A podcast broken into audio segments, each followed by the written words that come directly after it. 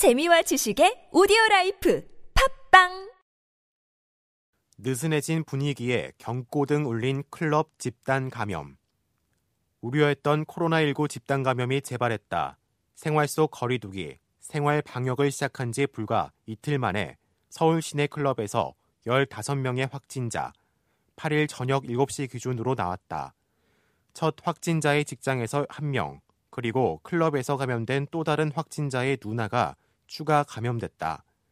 8일 질병관리본부는 지난 2일 첫 확진자가 다녀간 클럽 3곳의 방문자가 1,500명 이상이라고 밝혔다. 집단 감염자 수가 급속히 늘어날 가능성을 배제할 수 없다는 뜻이다.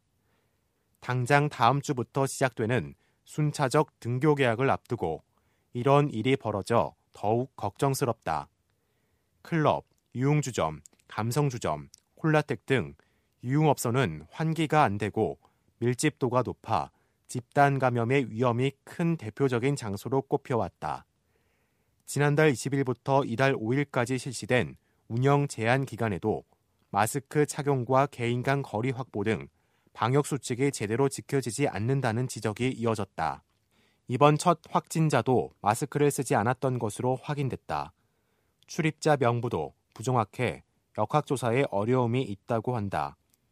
집단 감염이 일어난 것으로 추정되는 시간과 장소에 있었던 사람들은 우선 자가 격리를 하고 유 증상자는 즉각 감염 검사를 받아야 한다. 나 하나쯤이야 하는 방심이 자신의 가족은 물론 사회 전체를 큰 어려움에 빠뜨릴 수 있다. 더구나 집단 감염이 발생한 것으로 추정되는 이 일은 생활 방역으로 전환되기 전이었다.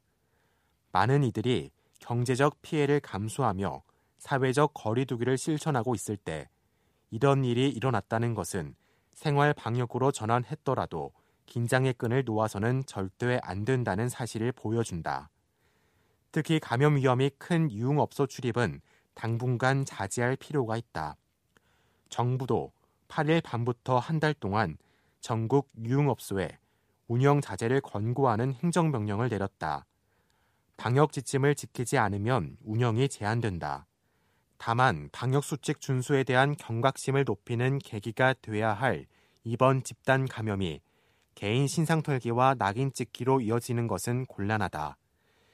이미 일부 언론과 지자체에서 확진자의 신상을 과도하게 공개했다. 차별과 혐오를 조장할 뿐 아니라 검진을 받아야 하는 사람들까지 숨게 만들어 공동체의 안전을 더 크게 위협할 수 있다. 코로나 사태에서 개인의 안전은 타인과 거미줄처럼 연결돼 있다. 배제가 아닌 연대만이 감염 확산을 막을 수 있다는 걸 잊어선 안 된다.